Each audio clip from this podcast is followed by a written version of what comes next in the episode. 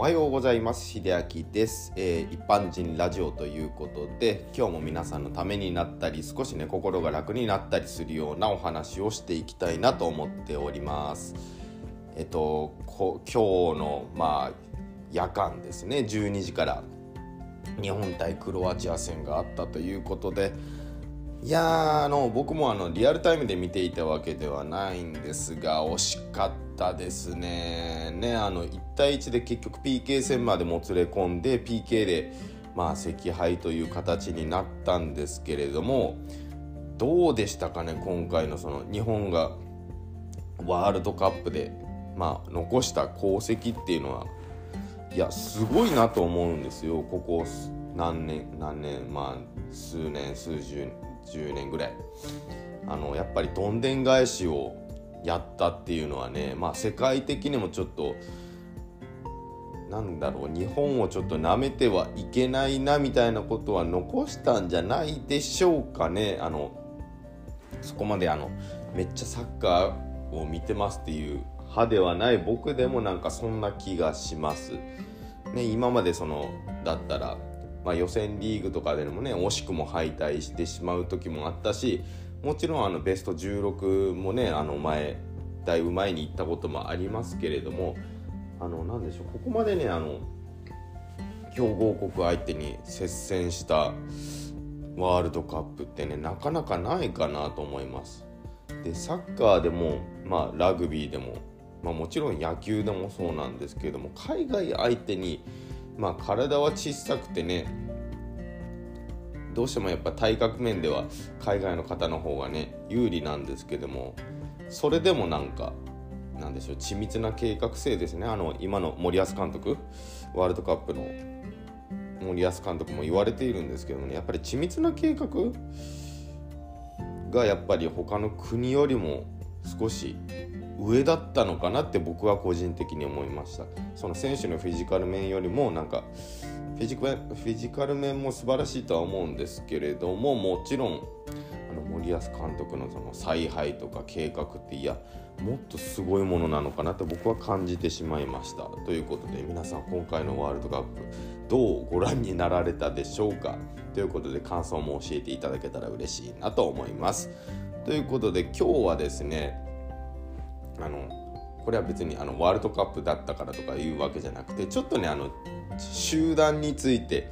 お話したいなと思っております。ちょっとねあのだいぶ昔の放送で僕の放送でもね言っていたことがあるんですけれども、改めてで今日お話ししようと思ったのは、集団に馴染めない方っていうのがおられると思うんですね。学校でも職場でも。で、まあ、結論と言いますか、最初にねちゃんと覚えていてほしいのが、集団に馴染めないからといってそれは絶対悪じゃないっていうことをねあのこれは必ず心に思ってほしいんですね。まあなぜかという理由を今からふたつ挙げていきますので、ぜひねちょっとお考えになってください。まず集団ねの中でどうしても生まれてしまうふたつのものがありまして、これがあの集団規範と言われるもので、ちょっとこれは分かりにくいんですけども、集団圧力っていうのもねありますね。あの集団圧力っていうのは多分皆さんあの聞いた感じでなんとなく分かるかと思うんですが、まあ周りと合わせない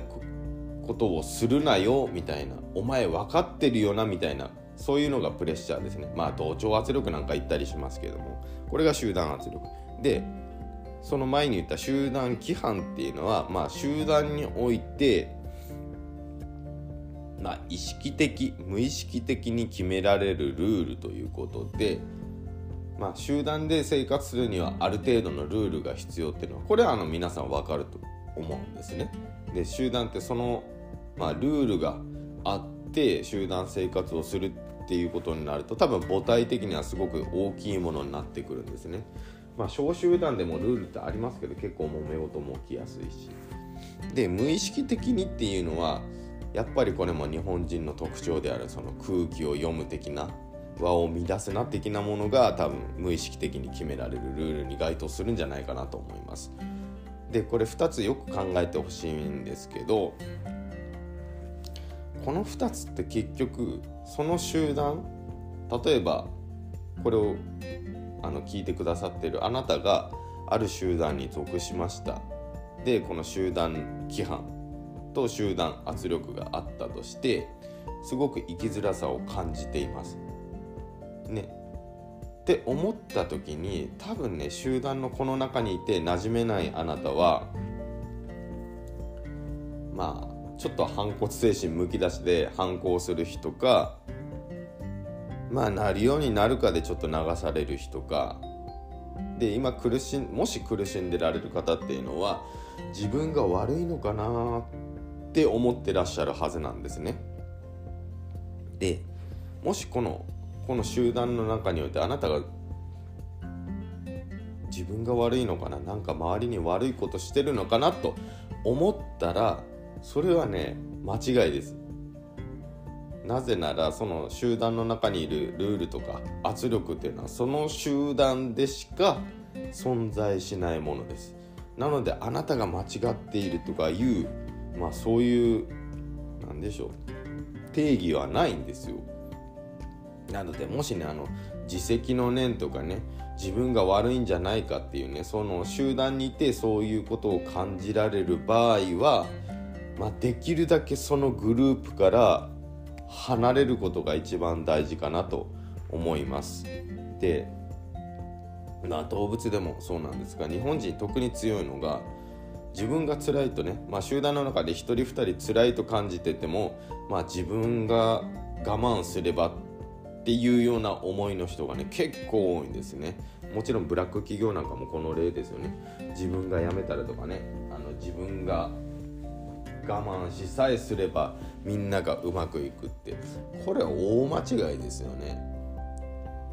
だから集団に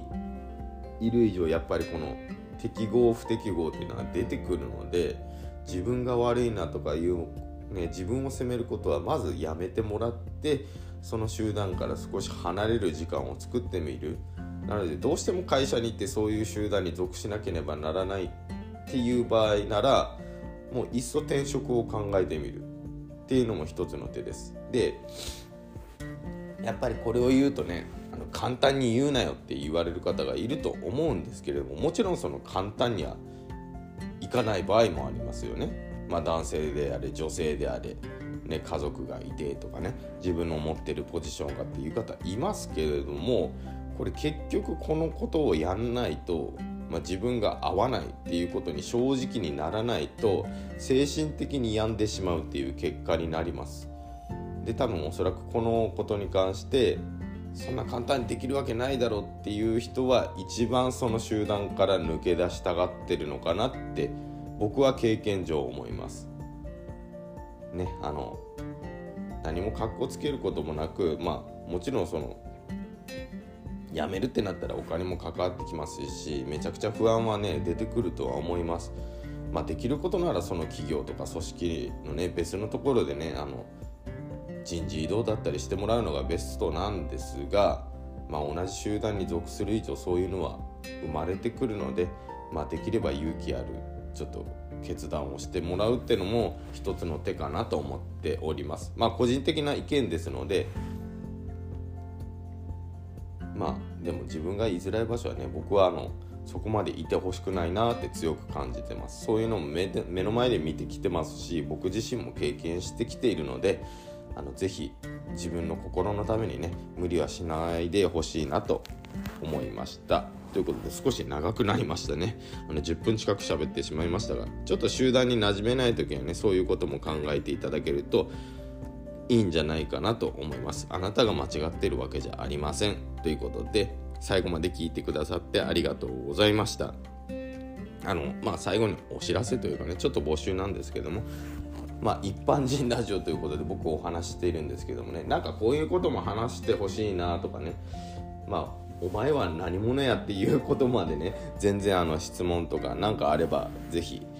コメントにお寄せいただければなと思います。最後まで聞いてくださってありがとうございました。それではまた。